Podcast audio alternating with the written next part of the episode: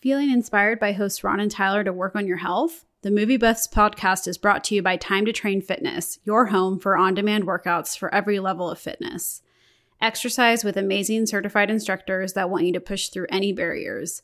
At Time to Train Fitness, you'll find quality workouts across six class formats, including indoor cycling, HIIT, barre, yoga, strength training, and dance cardio.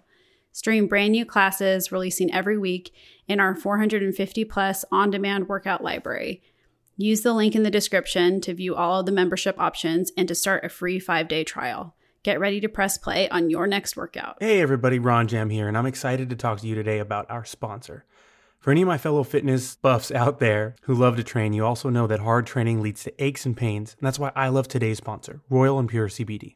Their philosophy is to enhance your life with pure ingredients that you and your pet can feel good taking. Royal and Pure products combine the healing properties of hemp derived CBD with other active botanical ingredients to enrich your daily activities and ease the aches, inflammation, and pains that come from being active, aging, or just daily life. I use their salve on all my achy spots, especially on my recovery days, and I always use their PM tincture to help me get a great night's sleep and recover to hit it hard the next day. They're offering our listeners 20% off at checkout by using code RONJAM20. So if you're interested in checking out their great products and seeing just how helpful they can be, visit royalandpure.com and use code RONJAM20 at checkout for 20% off. Okay, time for the show.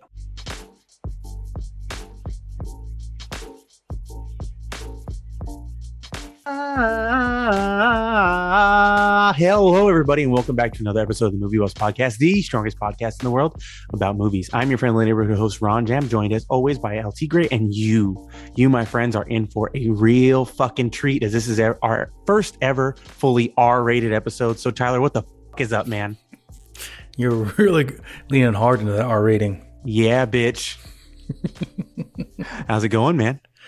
It's going. I'm excited for today's episode. We haven't recorded in a bit. Yeah, you're all rock hard in your penis area.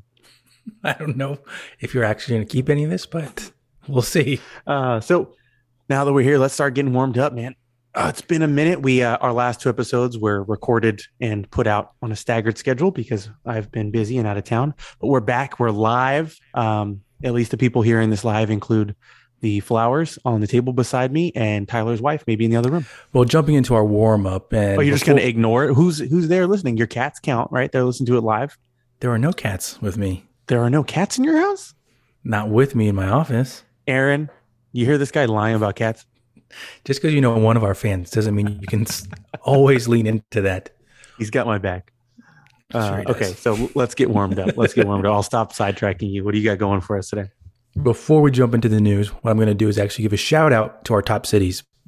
This is our 12th episode, and it's pretty cool. With this iteration of our podcast, we're seeing some pretty cool analytics, and we want to make sure that people that are listening, they know that we appreciate them. So I'm going to read our top eight cities here, and thank you for tuning in, subscribing. If you can, leave us a review. That definitely helps us get the word out there more and sharing with your friends. So we have Columbus, Ashburn, Chandler, Manhattan Beach, Chino, Thousand Oaks, Brussels, and West Roxbury. Thank you for being more, our listeners. And more like a in. night at the Roxbury, huh? That's a good one. Good movie. so I'm going to jump into the news now. We have quite a list with Ronald's time off last week. Hmm. I just accumulated a list of news to share, and it's good stuff. Some of it good, some stuff to laugh at. And the first one I'm going to go with is according to Screen Rant, Lucasfilm is reportedly planning a post sequel of Star Wars about a new Jedi Order. Exciting mm. stuff, in hmm. my opinion. Ronald, do you think there is ever going to be a Star Wars that everybody likes? I think that's honestly an impossible thing, but that everybody likes. I don't know. I feel like the Star Wars fandom was pretty united about liking The Mandalorian, although I know personally a person who claims to be a huge Star Wars fan who refuses to watch anything past the prequels. So my answer is no. And one thing I want to say real quick to Tyler, shout outs for always having a decent follow up. When I give the news, it's usually like just here's the news and then I'll stop talking. So I want to thank Tyler and be real grateful for my co-host here for really teeing me up with some shit to talk about. Thank you for that, Tyler. Now, what's next? Before we go into it, you are correct with at the beginning, a lot of fans were united with Mandalorian, and I think that kind of fell off the cliff with this uh, Book of Boba Fett. I'm not going to go too much into it because Ronald has not caught up with it. Don't Uh, say my name on the phone. but with the Mandalorian, a lot of stuff I feel like was put into it that can push Star Wars forward, and that's really all I'm going to say about that. So, next piece of news here: Blade Runner 2099 in the mm-hmm. works at Amazon, which is surprising, but mm-hmm. they have a lot of money. First question for you: I have two of them here. First question. And it's not really a question actually when I look at my notes here. It's my weekly note to say screw you to Ridley Scott. So Oh, got oh, that out into the universe. Let's get him mad at us, Tyler. Thank you. Just so you I'm know, sure Mr. listen. Scott and all prominent directors in Hollywood, none of the views expressed by Tyler Valencia are expressed by myself. So if you're looking for me or you need to cast me, I do not share this man's opinions. What's I kind of funny now that I think about it, now that I've finished that whole uh, series of Love, and in it, I don't know if did you even watch watch it? So will my joke even hit with you? I've heard it a lot. I don't watch it, but I'll hear it while I'm doing other stuff. So so in the show, quote unquote, the character was like an assistant to Ridley Scott, and then he like wanted like a raise or something. I think that was his real life story too. Was it really? Yeah, my wife was telling me that. now I kind of feel bad for like laughing about it because if it is his real life, I thought it was just like made up. But this is my weekly screw you to Ridley Scott. Question now for you. So new Blade Runner in the works here. Amazon, a lot of money. My question is with this announcement, it stated that Scott could potentially direct the series. Do you think there will be or could be any tonal issues and shifts with it going from Scott to Villeneuve back to Scott? Could this kind of mess with the release at all? That's interesting. Um, I don't know. I feel like tonally speaking, uh, Denis Villeneuve's version kind of picked up, at least tonally, where the other one left off. Obviously, they look different. Mhm. It's set in the future, um, but I don't know how it would be. I think Ridley Scott's like 83 years old. I don't know if that's the person you want to like put another billion dollar TV show in charge of somebody who's that you know that old because Mhm. of the the production process. This show we're not going to see it for three to four or five years. I mean, it puts this guy close to ninety. So I think that more than tone might be the biggest issue. Is just the time it takes to produce something like this, and you know the director's age being a prohibiting factor. Yeah, I, I mean, with Villeneuve, um, with him being tied up with Dune, I don't see him stepping with it. Mhm. And who's really out there? If you think about sci-fi directors, who's somebody that could potentially step in for that? I don't know. It's a good good thought process though. Next piece here that I know Ronald will enjoy talking about is over the last couple weeks, Spider-Man: No Way Home has officially surpassed Avatar to become the third highest grossing domestic movie of all time. Wow. And from what I hear since then, and since I uh, put this note in here, it's actually been granted access to release in China, which is an actual thing. oh wow. So that number could make a huge jump in the next coming weeks as well. Oh, so these days. Yeah. So these days, critics and fans try to base a movie success off of box office numbers. When I'm going to get to that later on when I talk about a different movie here. Mhm. But uh, the Academy Awards could honestly care less. That's not really like news. That's just the fact of it. Uh, but uh, do you think a category should be made for popular releases, or do you think maybe any change should occur? Should there be popular movies a part of Best Picture? Well, there actually is proposed a new category for this year's Oscars that is um, fan favorite movie of the year, Mhm. and they're actually taking uh, the popular vote off Twitter. People using hashtags, so they are implementing that currently. Um, the thing that I heard, the first thing I thought about it rather when I heard was how are people going to ruin this? You know, like how long until the best Razzie winner and the best popular picture is going to be the same? That Mhm. being said, I'm pretty sure No Way Home is going to win that Oscar if they do end up going through with it because people can loved it. agree. Yeah. Agree.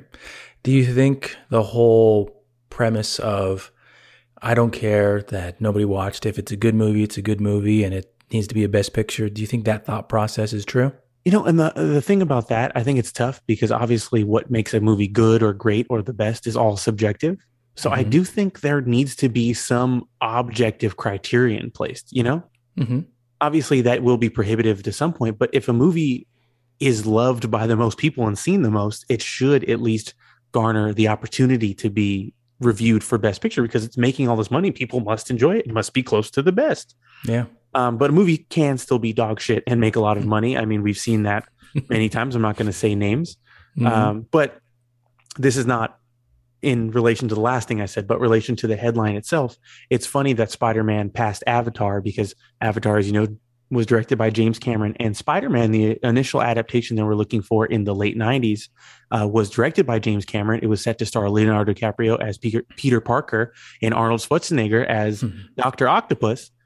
Um, and then it ended up evaporating, and he did Titanic. And this whole process was parodied in the show Entourage when he directed um, uh, Aquaman with Vinny Mhm. Chase. And again, funny story: Vinny Chase is replaced in Aquaman number two by Jake Gyllenhaal because Jake Gyllenhaal was set to replace Tobey Maguire in Spider-Man two because Tobey Maguire had a back injury that he was also using to leverage into a greater payday for Spider-Man two. So he was almost Spider-Man, and then Mhm. in fiction he became Aquaman. So Yeah. there's that. Let's move on. That's pretty good. The uh, there's just one piece I want to add in because with the Academy I Awards, said let's move on. nope. Okay. With the Academy Awards, I really feel like there's a part of like elitism with it that they think that, and even critics and people that blog about movies, that they think that they know so much more about movies than the average viewer. But I think with access to movies these days, and especially quality movies, a Mhm. good point that Ronald made in the last episode was how streaming has made these Best Picture nominations, these nominees, more accessible to the general public, and it gets more eyes on them. But yet, still, if nobody is interested and wants to watch them, what does that mean? Is it really a Best Picture, a really good movie? I mean, some of these they're painful to watch, in my opinion, and I wouldn't say I'm the average viewer. Read, I research, I know quite a bit that goes into production, um, not on the grand scale of a Hollywood movie, but I, I'm not the average person, I'd say. And it's kind of that elite, elitism that pushes people like myself away from watching the Academy Awards. So Yeah. it's something to think about. It sure is. Yeah. Well, more positive stuff here. Actually, it's not positive, but I like Star Trek. Okay. a new Star Trek film was announced at the Paramount Investors Day, and it's slated for December 22nd, 2023, next year. Wow. so they must be going into production really soon then, right? You would think that. So now, since I originally grabbed this piece of news, reports are com- coming out now that the main, the main cast members haven't signed on and Oh. had no oh. idea about this release. Interesting. So my question to you, does this sound like a contract strategy or a potential reboot? And I asked that, and I'm going to put that caveat in there that I'm not saying that Paramount is the worst studio, but that doesn't seem like they have all their, their parts assembled, and it seems like kind of a bad move, in my opinion. But go ahead. I mean, who knows what's going on? I feel like reboot is always, always on the table. I had heard that the proposal for it was J.J. Abrams to return in a writing and producing capacity, and the whole um, new cast, I guess, original cast from the new movies is supposed to return, and they're eyeing to get Hemsworth back as Kirk's Mhm. dad, and it's gonna be a time travel picture. Um, so if no one signed on, sounds like that's not happening, and that's um, that's a bummer because I watched one of those and I liked it, and I watched the other one and it was okay. And then the third one, I've been meaning to watch, and it's only been seven years, so I'll, I'll get to it. I remember actually when that one came out because I feel like I texted you after to say like, "Hey, you need to go watch it. I liked it. It was pretty good," and the- you probably just blew it off. But uh, I definitely did. yeah. And this was back when we lived in in the same town. But Yeah. uh, Funny non sequitur. Uh, I, I was talking to I was talking to a client the other day, and they were mentioning something is like the Goonies. And I went, "Huh, interesting." Being suspiciously quiet, to which the client said, "Oh, hey, I lent you my DVD of the Goonies about five years ago. Did you ever watch it?" And I said, "I sure didn't." They said, "Do you know where it is?" I said, "I sure do." And the person said, "Well, just keep it till you watch it." And I said, "Well, then I'm never giving it back because I'm never fucking watching it." So that's how I feel about recommendations. so aggressive about the Goonies. Yeah, I am. What's next, bud? Well, another announcement uh, from the Paramount Investor Day was that John, John Krasinski announces A Quiet Place 3 is in the works. Two questions for you now. First one, did you see any of these and did you like them at all? First, I want to say I absolutely hated him. I despised him. I don't like him at all. Second, I want to say I didn't see him. Okay. No, I didn't see a moment of them. I heard they were good. I heard they were tense. Um, uh, that's it. I, I have no idea. I've never seen the films, and I I like horror movies, and Mhm. but again, I missed the first one, and everyone said, Hmm. "Oh, you got to see it." To which I said, "No, I don't," and now I won't. And here we are. If you listen to the podcast and you're friends with Ron, you know you have to do some type of mind trick on him to watch Mhm. something. You have to Mhm. invite him over, Mm-hmm. um, maybe f- have food involved. Mm-hmm. Um, he does like Mexican, so maybe if you do some Mhm. type of Mexican dish, We just call put it the food. movie on. Tyler, where I'm from, we just call it food. Yeah. um, interesting story on that line of, of reasoning. Uh, I really like the Mission Impossible movies, always have, but it took Tyler making me dinner and and making uh, buying the movies on on Apple TV to get me to watch the latest ones with him. And I was like, ah, I'll get to them eventually, and it was a good time. And through that, it actually leveraged us into going to see Fallout when Yeah. the day it came out. So it was worth it in the end. well, back to our question now. And the real Mission Impossible, I like to think, are the friends we made along the way. So what, what's next, Tyler? well, talking about a Quiet Place, Uh-huh. if they're on the Paramount Plus app. If you're listening and you want to check them out, I highly recommend them. They're actually pretty good. It's something different. That's what the that's what I give them credit for. It's something different. Uh, it's suspenseful, and it's something that yeah, it, it's free. So why not watch it? Second question for you, Ronald. Here, Uh-huh. could this signal Krasinski is not in the lead for any Marvel roles? Uh, yeah, I think so. I, I feel like the Mm. fans were talking about it too much. He's too obvious. That's one of the things I've always given Marvel credit for, uh, with a few exceptions. Not that it was ever bad casting, but they don't go with like the most obvious casting. They don't go with the actor who necessarily like looks exactly like a drawing. Hmm. They go with somebody who's going to bring a really good performance, like Jonathan Majors coming in as Kang the Conqueror. Kang the Conqueror is a blue alien but for them to bring in an actor with as much gravitas and as much skill as Jonathan Majors, who's going to play not only Kang but a bunch of his variants, you're like, Mhm. okay, we brought in a guy who can do a thousand different versions of this, Yeah. and he's not a blue alien. like they didn't even bother to CGI him into something else. Like, no, let his performance be what it is. And I think that's the thing with Krasinski. Like people have talked about it so much online now, Mhm. so much fan art, and I don't. I've only ever seen him really in The Office and in The Holiday, starring Alec Baldwin and Meryl Streep and Steve Martin. So I can't speak to his range, but I just don't think that's the the direction they're going to go. Ah, fuck, I really that up. Editor's note, guys. I know Kang is not an alien. Um, I just said it because it sounded good, and the movie's called "It's Complicated." It's not The Holiday. I really, I really that all up. Okay, back to the show. And if I Mm. were Marvel and I were bringing in somebody like Reed Richards, who in the comic books is a major part of the universe, uh, kind of at the center of a lot of the really big, big stuff, I wouldn't bring in a guy, you know, who's already really well known, who's already in his mid to late 40s. Maybe bring in someone in their early 30s, somebody Mhm. who's a kind of a blank slate for the audience to go, well, that's Reed Richards. And then you could have this guy start his contract for less money, keep him around for Hmm. 15 to 20 years until you kill off his character and move on to the next arc. I feel like that for Marvel, that seems like more the route they would go. Hmm. That's pretty interesting there. I, the one piece that I'll throw in there was with Adam Warlock. I didn't Mhm. see that casting coming, and I can't think of the actor's name. Will And Poulter. There you go. Yeah. I, you've seen him in comedy so far. I guess one of the movies you've, Mm. he was in. The, what is that? we um, are the Millers. that one, but the other one, the more um, one's based off a book. What was that? Uh, Hunger Games. Uh, no, Maze Uh, Runner. there you go. Twilight. he Fifty is- Shades of Grey. it- The Bible. I'm just naming books. I know. The surprising part of it for me was that I didn't see that casting coming, but I think And have you seen him now that he's all fit? Guy's hot. yeah, yeah, He got hot. you you got to trust the people casting him, and Yeah. James Gunn does not mess around with who he casts and roles. I'm Yeah, he'll that he'll cast somebody straight out of fucking left field, and Mhm. it'll be like, oh my god, I cannot possibly see this as a different person. Yeah, only s- small amount of people were butthurt that it wasn't. Um, yeah, Zac Efron. there you go.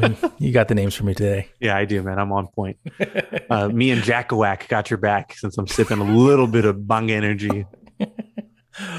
well, uh, next piece of news for you, and it's an easy one. So, So are, you- are you going to read it from the notes? I am. Okay.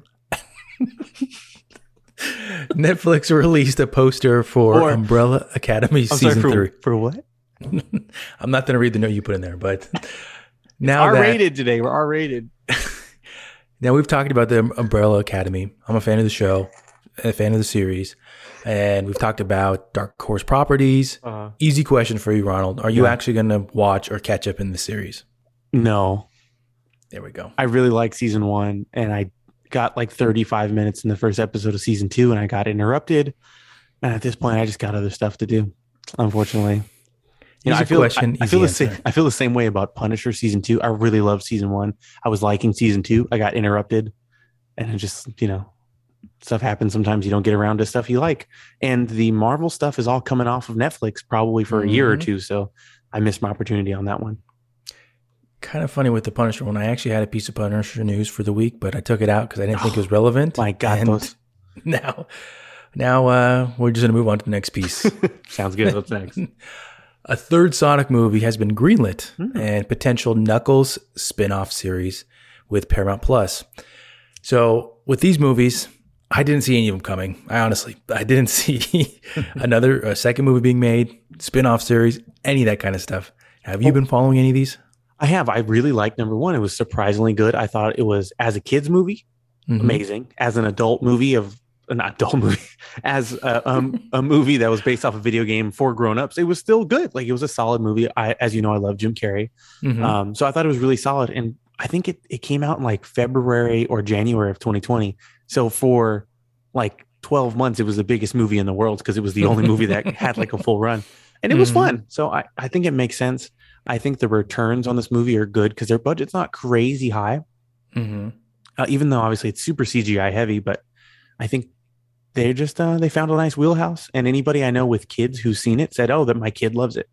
Hmm. And you know, it, it it's not as soulless as some of the other kid stuff that you know they've gotten 18 spin-offs about the sidekicks and all this kind of crap. It's like, oh, this is stuff people have liked for a long time. We're doing it with some care. They even fixed the the Sonic model when everybody hated Mhm. it. So yeah, I think it's uh it makes sense. Yeah, I'm actually surprised that I haven't watched this one yet because I did play Sonic growing up, had my Sega, Hell all that kind of good stuff. But I just I, I don't have an answer. I guess just like how Ronald doesn't have an answer why he didn't finish The Punisher Yeah. or Umbrella Academy. I just don't have an answer because it's free.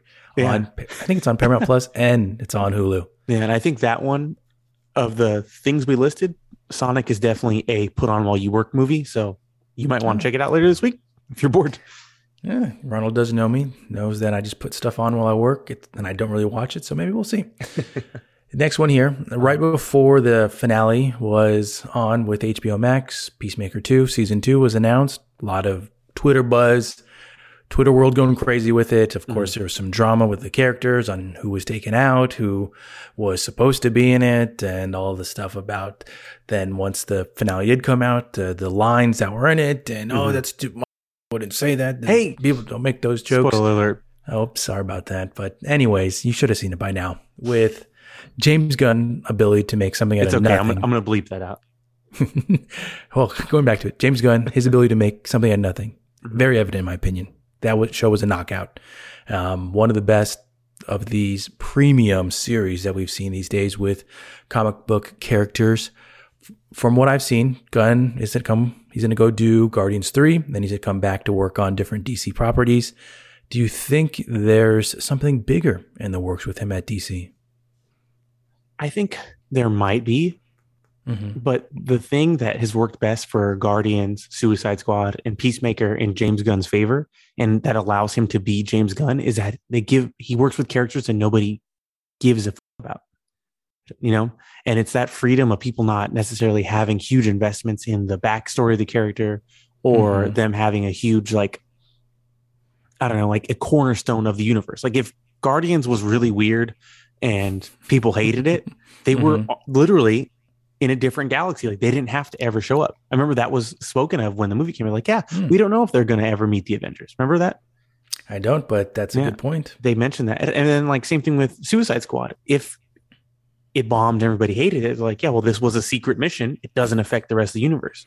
Mm-hmm. Uh, and then for the most part, same thing with Peacemaker. It's covert stuff. So I feel like shunting James Gunn into something that's really big and high profile might kind of stifle his ability to be himself. Mm. Uh, But one thing I did want to hint on, I was kind of irritated. I think we talked about this last episode where people will come out and be like, "Oh, you know, my character does this, but just check it out," and like give away stuff about the series. Hmm I'm always irritated when the studios will do shit like that. Like, Mhm. say the day before Suicide Squad comes out, they announce that there's a Peacemaker show and it's almost done. So you're like, okay, well, I guess we know one of the characters probably doesn't die then, right? hmm And then for them to say, oh, there's a Peacemaker 2 greenlit a week before the finale, you're like, okay, well, before that, this could have been a limited series. Maybe he died at the end. And now you know, okay, well, he probably didn't because they didn't Mhm. do a prequel with the series the first time. They're definitely not going to do a prequel the second time. So I wish they would just like wait till the week after the finale. Mm. So there's some mystery because they never announced if, if Peacemaker is going to be an ongoing series. I mean, it looks expensive. It's very well made. It doesn't Mhm. seem like the kind of show you make 15 series of. Mhm. So that bothers me. Please stop doing that, guys. I thought it was kind of one small note for it with Peacemaker that's positive and not so negative as Ronald put throw out there. But uh, with Peacemaker, I actually saw one of the directors with it was Jody Hill, and at the moment, uh, he's also working on the Gemstones. So to see that kind of crossover, I don't know if there's any type of correlation with it, Hmm. but uh, to see someone like him coming from the comedy world coming over to Peacemaker and being able to direct a show, and it was not a bad episode. Uh, it's pretty cool that way. But uh, small insight to it, and with Gunn and with what Ronald said, I do agree that the mystery after, like you're like, oh, is there going to be another season? Like. I'm going to use the Umbrella Academy as an example.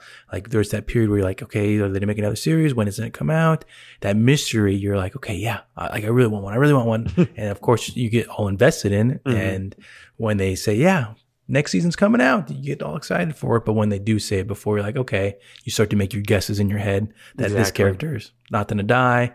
And the mystery is kind of not there. But I will say, and with the finale of it, I know that I already ruined it for if for one person that might be It's listening. okay. I and- bleeped it out.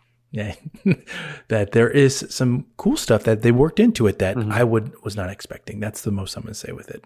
Yes, yes, yes. Maybe uh, next week or something, we'll do a full review and we can talk about all that stuff. But until we do the full review, it's kind of a dick move to spoil it. What do you think, listeners? Well, we're going to move on. I'm not going to answer that. My next? last piece of news here that is actually one that oh man, I had a tough time typing it. I had a Mhm. tough time typing it I'm sure you did. because it's one that I just love to make fun of. But um, Uncharted is currently rocking at the the box office right now, and the critics score is not good, but the uh, audience score is doing pretty good. But at the same time, the studio president comes out and says that this might be their new franchise movie Yeah. interesting point there. Ronald, do you think this is a case of this movie? There's a lot of fans of the actors associated with it. So, like, any chance that they're kind of riding off of some of Tom, Tom Holland's recent success? Or am I just being an ass and not giving credit to the movie? Well, one, yes, you're being an ass, but that's usually how I like to start all my sentences. Two, I think it's exactly what we talked about when we were positing like the hits and misses for this. That Tom Holland Mhm. has the biggest movie in the world since Endgame, right? Like Yeah. Endgame was 2019. So for the past three years, the biggest movie that's come out starred Tom Holland. And so Mhm. his name is super hot. Also, he was in Endgame. So like the pat like for the past decade, the biggest movies that have come out, this guy has been a part of for the most part. So his name's super hot. It is a beloved video game franchise. And we talked about this last week. The adventure movie is in right now. People Mm. the world is fucked up. Okay, there's so much fucked up shit, and I can't show a couple of blue butts on TV. I don't know, man. I don't know, but yeah, the world's all jacked up, so everybody wants an escape, and adventure movies allow you to do that. You get to see the world in through the character's eyes. You have a little romp. You know, the stakes aren't going to get too high, and I think people are looking for an escape, and they are looking for a name they know, and for the same reason that Red Notice broke streaming records, this is uh doing buku bucks. Interesting take on it. I can agree with it because it's a very well balanced one, I'll say. Thank you. But um, other than that, that's all the news I got for you, Ronald. All right. Well, I ain't got no fucking news, bitch. I'm gonna have to. That's gonna make me work so much harder to bleep all these out. Yes, it is. Well, trailers. Uh-huh. Going to the trailers. And with this episode, I actually have some trailers, but that's probably because since we last recorded, the Super Bowl happened, and Mm. Super Bowl is a typical time for big movies to come out with trailers. Ronald, do you have any? I don't. Well, I'll guess I'll talk about the ones that I have there. There we go, big guy. One of the ones that I saw last last week it was was the contractor. What's Uh, that? Chris Pine, Ben Foster. Uh, they're basically discharged army guys, and then they go on some type of hired run, some type of mission, and then it turns out the organization they're working with might be evil. Whoa. The whole time I'm watching it, and probably anybody that watched it as well was thinking the same thing. I feel like I've seen this. I feel like I've seen it somewhere, and that it's nothing new. But Hey, hey, you ever see that movie Alpha Dog with Ben Foster in it? It was him and Justin Timberlake and the late great Anton Yelchin. I have seen it. It's a good movie. You know what's weird? That part at the end where um, Ben Foster comes in the party and does karate and like beats up a bunch of people and like he kicks a girl in the head. I was. oh, anyway, what's our next trailer? Okay. Uh, Jurassic Park came out with a trailer. I didn't really watch it. I more just looked at the CGI of it, and it looks pretty darn good. Looks good, dude. Uh, how good does Goldblum look? They took his beard off from the last one, and he's looking young. He's looking fit, man. Very tall. Yeah, yeah. I think there's a lot of. Uh, they're going for the greatest hits with this Yeah. one, trying to bring people in. Like, I feel like a lot of the audience was pretty mad when it turned out that uh, I don't. I don't think I can pronounce his last name. The director Trevorrow. Um, Colin Trevorrow. there you go. That he was coming back for the third. I think there were a lot of fans that liked the second director. The more, um, it wasn't really horror in my opinion, but they liked that director. I didn't like that one. I didn't think it was that good either, but I, I know a lot of fans were mad that he wasn't coming back for the third. So, Huh. anyways, Anywho, what else we got? last trailer was the Elvis trailer that released this week, and it was interesting. I don't like the director and those Who's types of movies. Uh, it was Baz Luhrmann. Oh, Could care less, honestly, about the type of movies he makes. So, kind of sucks, but not gonna watch it probably. yeah, me neither. I wonder if they're gonna be kind of more transparent about his backstory and about how he maybe uh, groomed a 14 year old and then married her and I- stole all one- his music from you know black people or whatever. I was about to say one of the comments on the on Twitter was like, "Is it? Are you guys gonna is this movie going into how much how he stole people's music?" Which I thought was pretty funny, but uh, that's just me. Yeah. Okay. Well, I ain't got no trailers. So what else we got going on, big dog? Just for Ron, we have our sketch for the week. Woo! I love sketches. with this sketch, it's mostly um, a time with right now Academy Awards and their nominations are, are out. We're looking at them, but it's kind of uh, us being the movie buffs and we haven't really seen them. We're just to make our own sketch out of this. Let's do And it. with that one, what we're to do is round one. What Ronald and I are to do is just go through the current 2021 nomination, or sorry, 2022 nominations for Best Picture. And we're just to say if we watched them or if we didn't. And so it's to be pretty quick, pretty quick round one. And we'll give our opinion on it. So okay, ready, set, go. Belfast, Nope.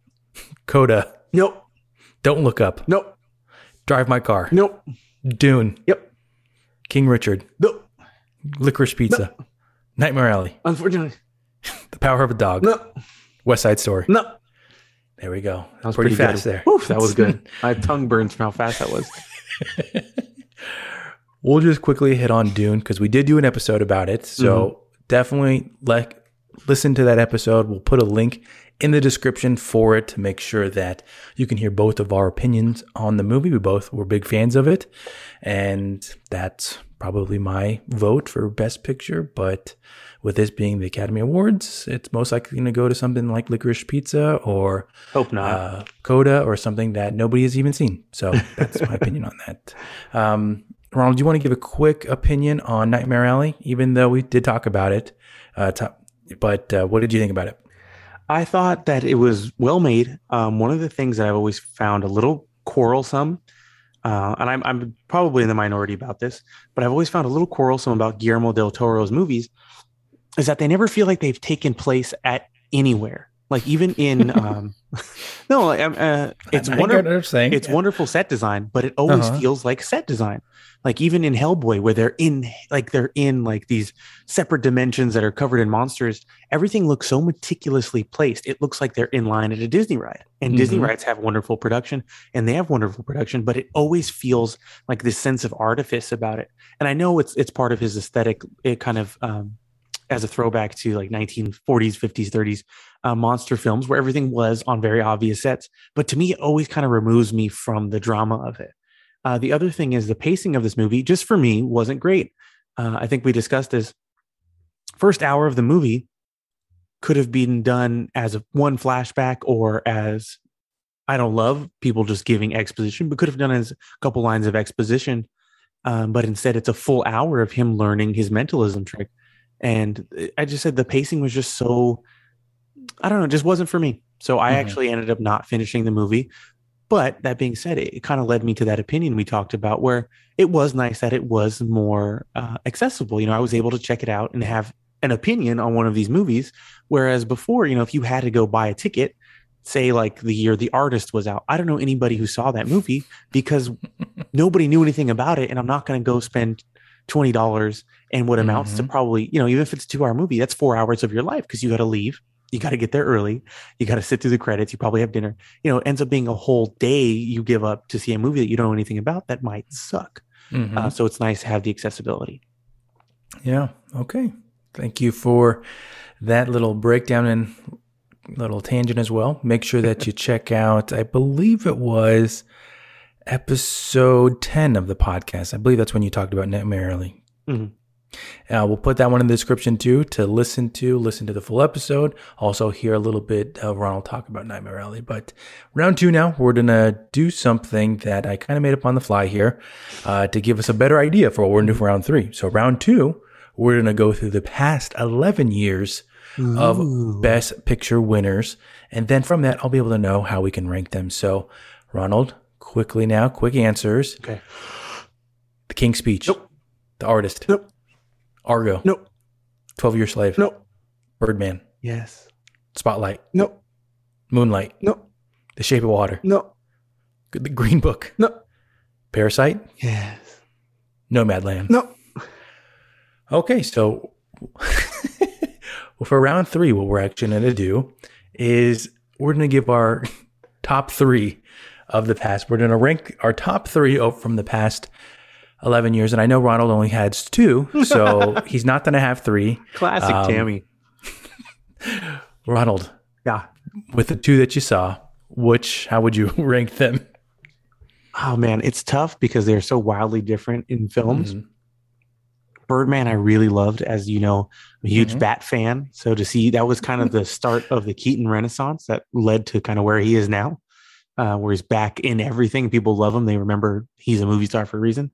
And Parasite, I thought was uh, like a surprise too. It was kind of marketed more as like a thriller, where it's funny in a lot of parts of it. It was a great movie, and I think it did an excellent job of of kind of breaking down that barrier that people had to like, oh, I don't want to see a foreign film because of Mhm. subtitles or if the themes won't resonate with me. And people saw like, oh yeah, there's a lot of things that are just universal.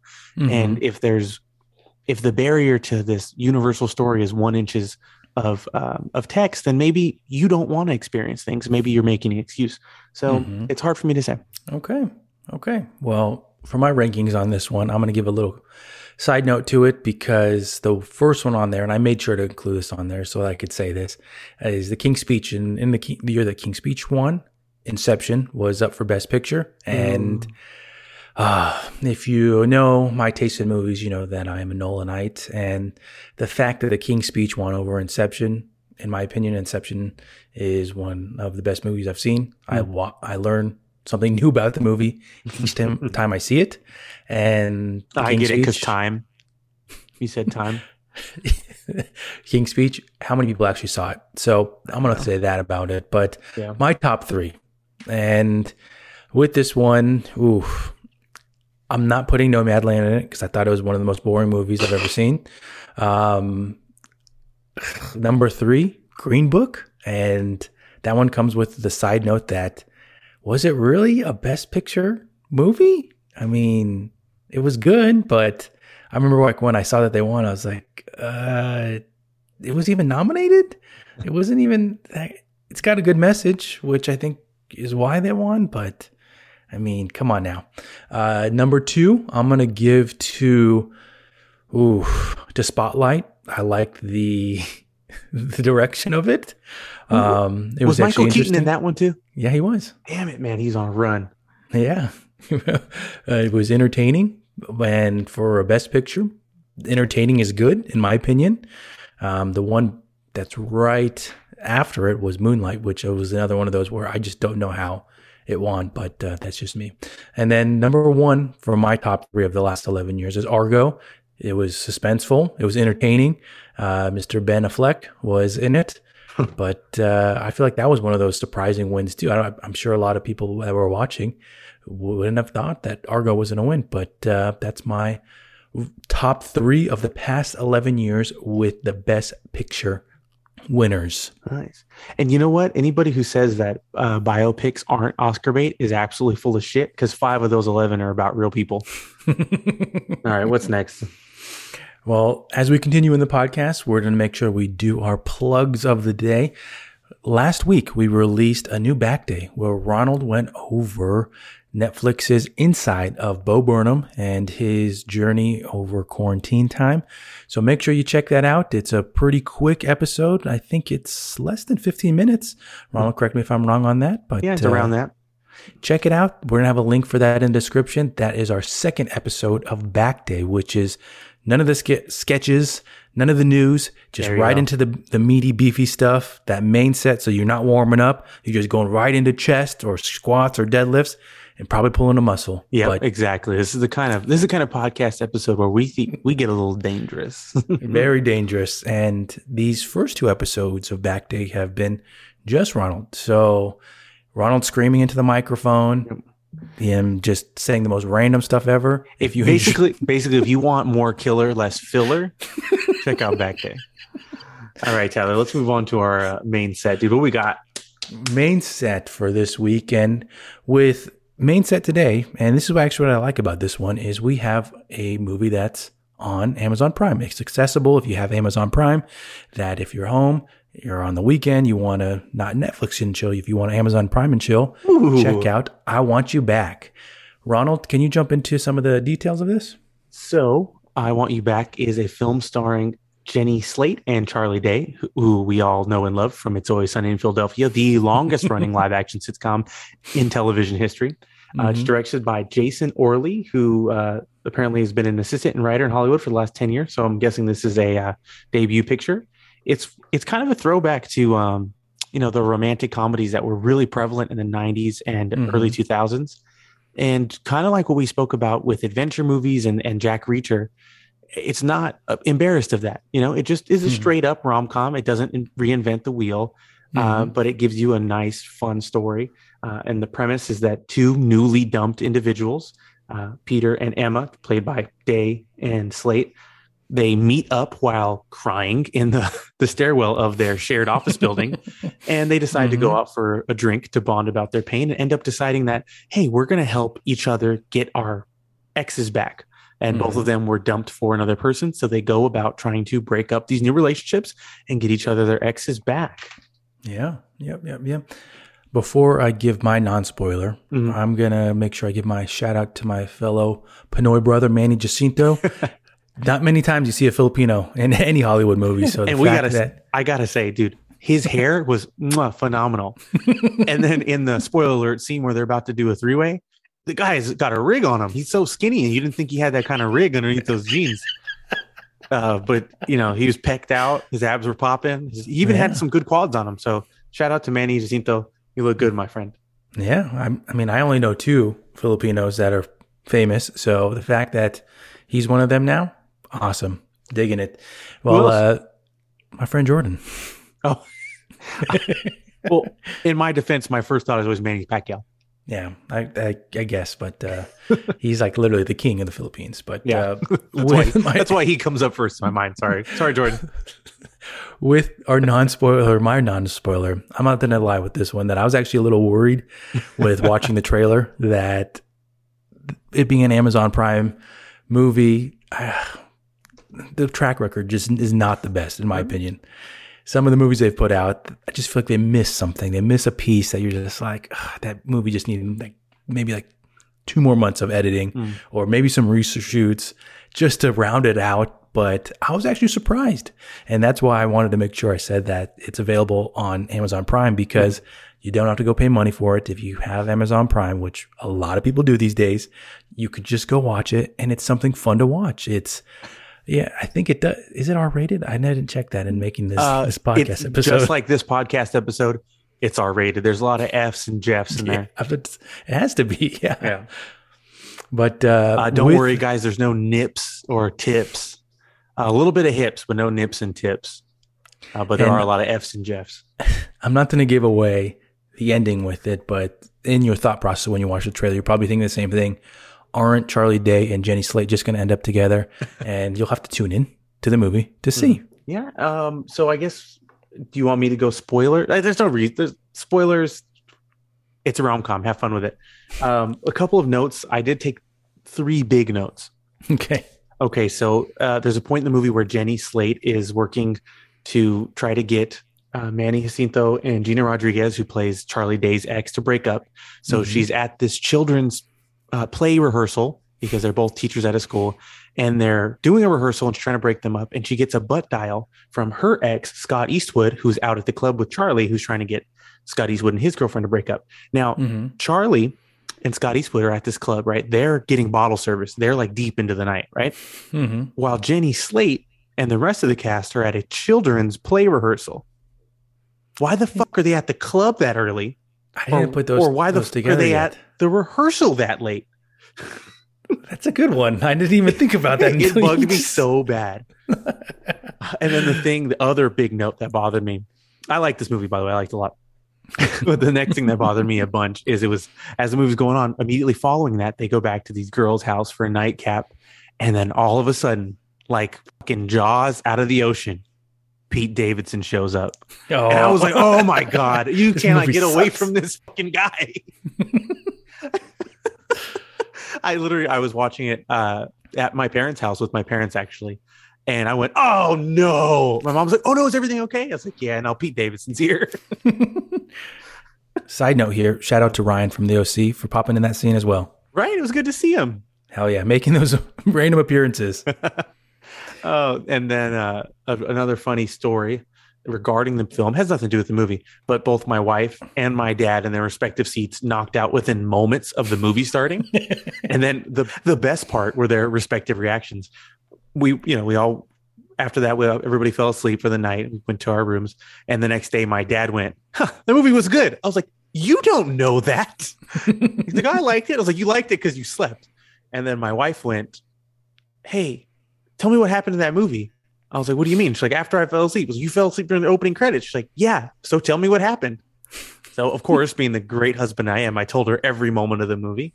Uh, but I just thought those reactions were funny. So I do recommend watching it. I think it's a fun time. As Tyler said, it's very accessible. Uh, it's one of those movies that you can just put on, enjoy, not have to think too much. Don't think about the timing about the club, okay? and just enjoy the movie, have fun. Charlie Day always delivers. He's hilarious. Scott Eastwood gives a really good performance in this too, which it's surprising. I've never seen him really do comedy before. I thought he did a great job. He was actually playing Tyler and myself. Yeah, I was about to say that. That was one of my notes right here. Was Scott Eastwood given a given a good uh, performance as a personal trainer? Yeah. Uh, other than Charlie us Day, squat, some love. even though Charlie Day was squatting 115 with a pad on his back, major L for that scene. I'm gonna I'm gonna put that out there. Hey, as you know, sometimes the client insists on the pad, and sometimes you just you gotta let him go with it, man. Whatever gets him through the day. Whenever that does happen, um, my face is just utter disgust when they ask for the pad. Well, Just yeah, you gotta- full you gotta- disgust. You gotta walk away and act like you don't know who that is. But so like you want the pad to save your neck, but who's gonna save your spine? Because I'm not spotting you, bro. Get out of here. there was a scene in here that got me thinking about something that I think you and I have actually talked about. And this is less movie related, more fitness related. So I guess this could be part of that. Mhm. So when Charlie and Scott, they're running, they're gonna go get some pie. So they're exercising and they're trying to get run under, I forgot what it is, like under like seven minute miles, something like that. Uh-huh. And they run like an additional three miles. And so they're hanging out at this pie shop And I'm not going to get too much into that whole scene of it, Okay. but it got me thinking, Ronald, because actually I have hung out with you when you have hung out with your clients. What is your policy on hanging out with clients outside the gym? Now, I actually started uh, my career personal training while I was in college. I think you did as well. So at the time when I was training, you know, either alumni or faculty or even other cli other sorry other students, I had a rule that I'm not your friend, I'm your Mhm. trainer because of you know the age difference. I was 20, so I Mhm. wanted to make sure that there was a, a boundary there. But now, as a you know 25 year old or some other age, I don't really care uh, as Hmm. far as long as you know there's a relationship already there. So a lot of my clients I've had for years, so we chill. Um, me and a couple of my guys. Shout out to the boys; they know who they are.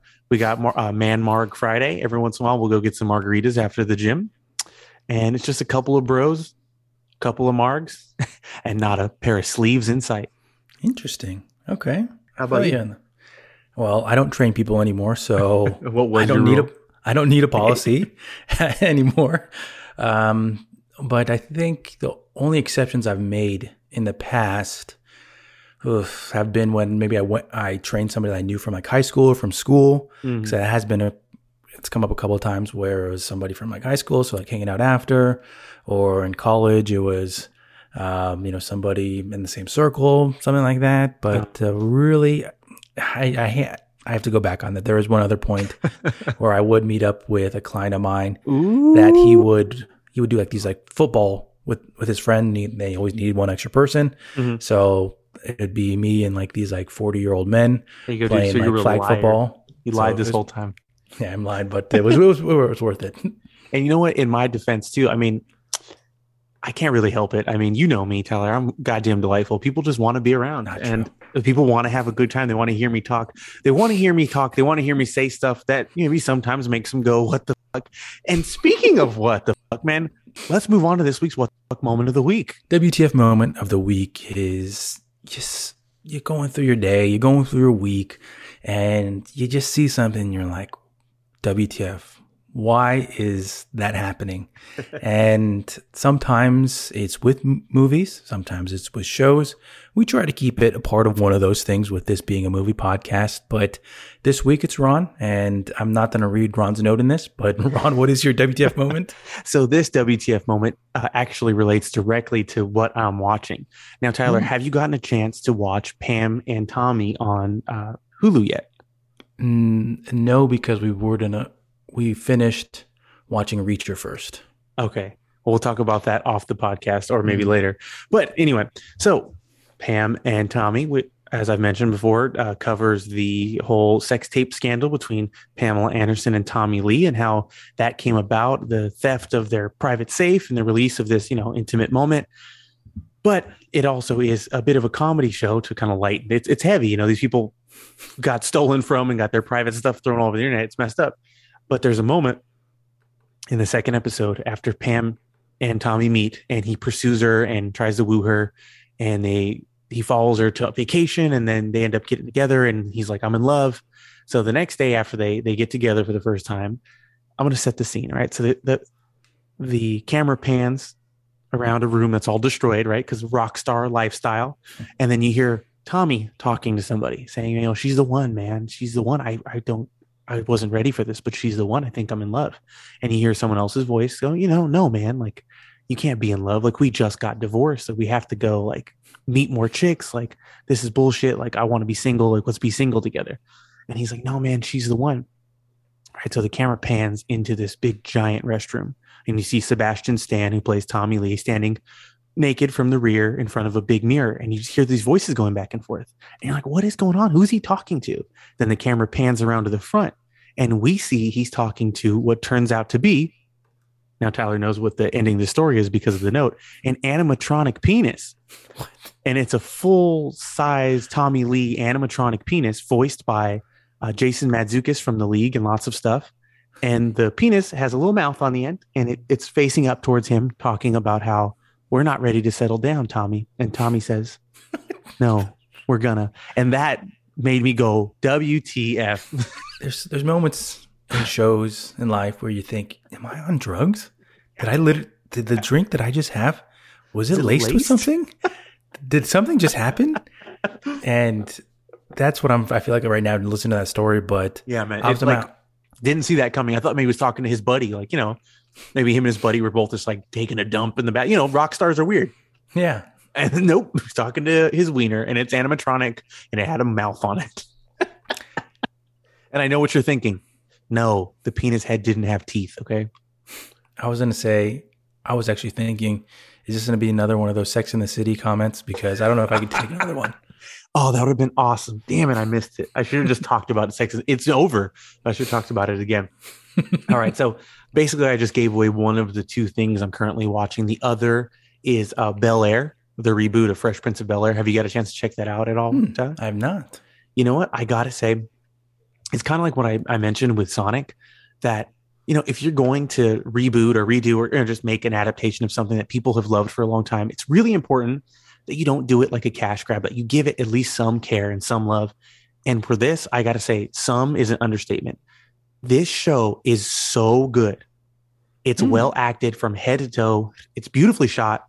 Obviously, it takes place uh, local to where I am here in Los Angeles, but it's beautifully shot. The music is phenomenal because you know it takes place modern day, so it's a lot of the the bangers we listen to now, Mhm. um, and it takes a, a very mature, like serious tone with it.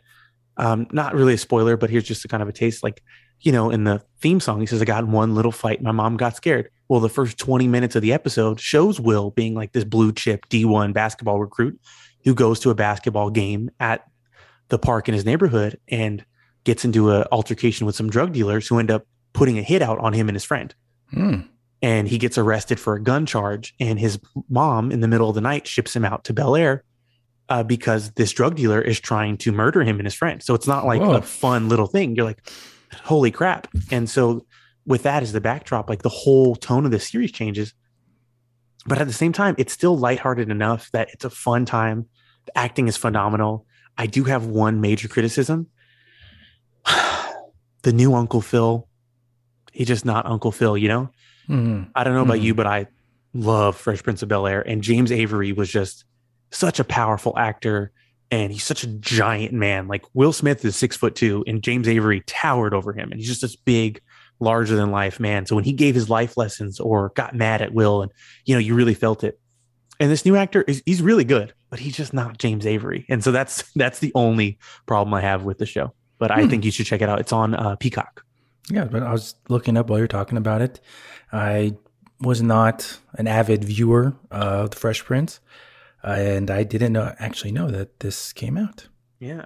And the origin of this is actually pretty cool. The person listed as the show creator, I think, an executive producer, it's a couple of people that they just made a YouTube video a few years Hmm. ago. They made a YouTube short, like pitching what would Fresh Prince of Bel Air be like now, you know, talking about more about race theory and about, you know, um, interactions with the police in the modern day and, you know, just talking about the same ideas, but in a more serious sense using 21st century, like, you know, music and editing and all that stuff. So they made this video kind of for themselves, but kind of as a pitch. Will Smith saw it, bought the concept from them, brought them on to help create and run this show. And I always love stories like that. It's just, you know, it's it's really inspiring to see somebody just take a chance on themselves and it work out and they make something genuinely good. So Mm-hmm. that's what I'm watching. Nice, nice, nice, nice. With my usuals, um, gemstones, Euphoria, and there's one story that I, I wanted to tell with Euphoria that I kind of found interesting. That Mhm. doesn't ru- ruin any because I know that Euphoria fans are very, uh, they're very much into and invested in this this series. Luckily, this will come out about seven days after the episode you watched. So with the the later episodes, Minka Kelly's in it just for little pieces of it, and I read some tweet about how there was supposed to be a scene where Minka Kelly basically drops her dress down and it's maybe just her she's nude in it, but I don't know if it shows full frontal. It's just a tweet about it, so you don't get much information about it. But supposedly she told the director that uh, I'm just going to keep my clothes on for this scene, and they had to change the scene for it, and people were basically just blasting this director for not everybody's going to take their clothes off for you. And I guess there's actually other reports coming out about people that get in disputes with the director and him cutting them out of scenes, taking oh, wow. scenes away from them. And I mean, I've said this from the beginning with Euphoria that for myself and my taste in shows and movies, it's just very borderline. Some of hmm. this stuff, it's it's borderline with did you really need to do that? I mean, did you really need to do lighting like that? Or did you really need to break the wall like that? Stuff like that, the fourth wall. Like, do you need to always do that kind of stuff?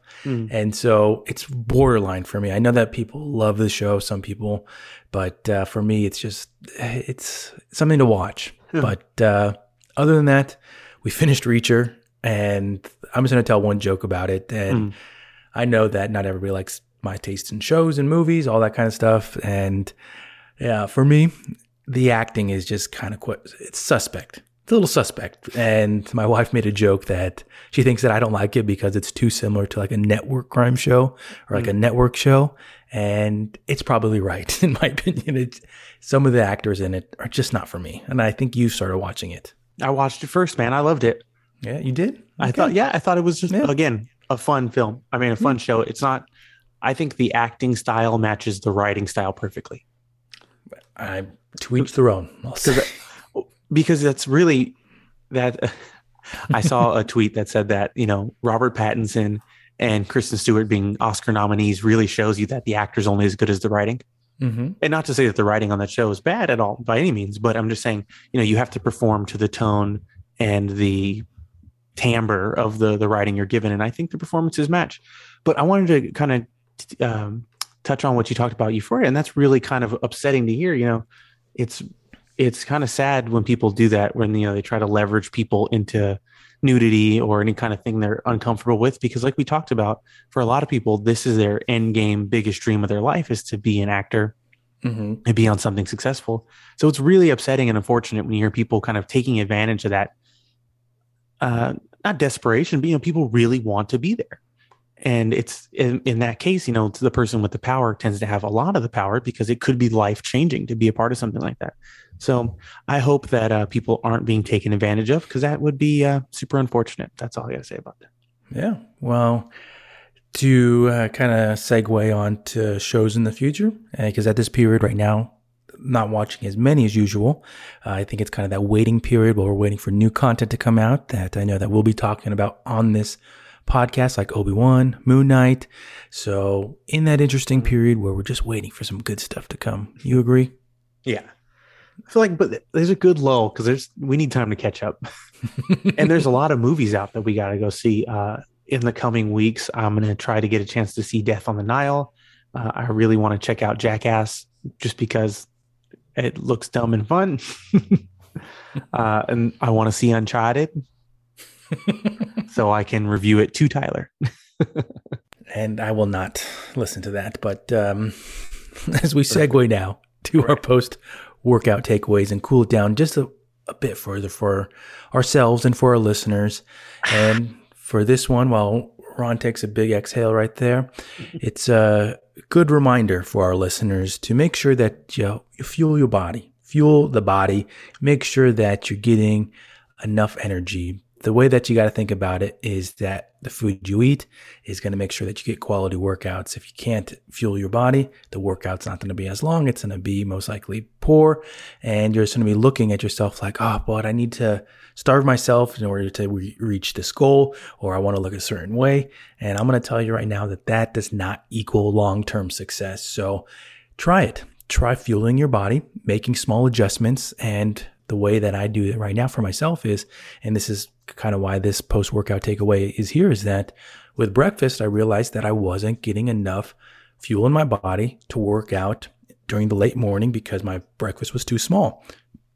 So what I did was on the days that I lift heavier in during my workout, I just give myself a little bit more fuel in the morning, eat a little bit more mm-hmm. breakfast and immediate difference there. So if you're having those kind of kinds of issues with your workouts, try these little try try these little tweaks and see what happens for you in the long run. I like it. I like it. Great takeaway from Tyler. And I think that's all we have for this week. Do you have anything else to add, Tyler?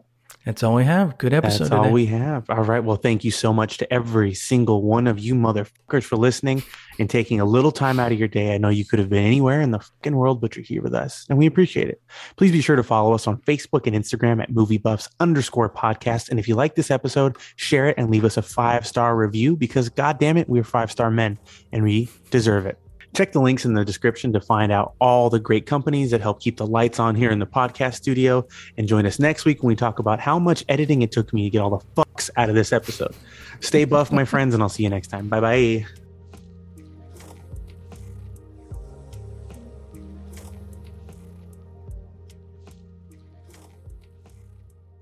Feeling inspired by hosts Ron and Tyler to work on your health? The Movie Buffs podcast is brought to you by Time to Train Fitness. Use the link in the description to view all of the membership options and to start a free five day trial. Get ready to press play on your next workout.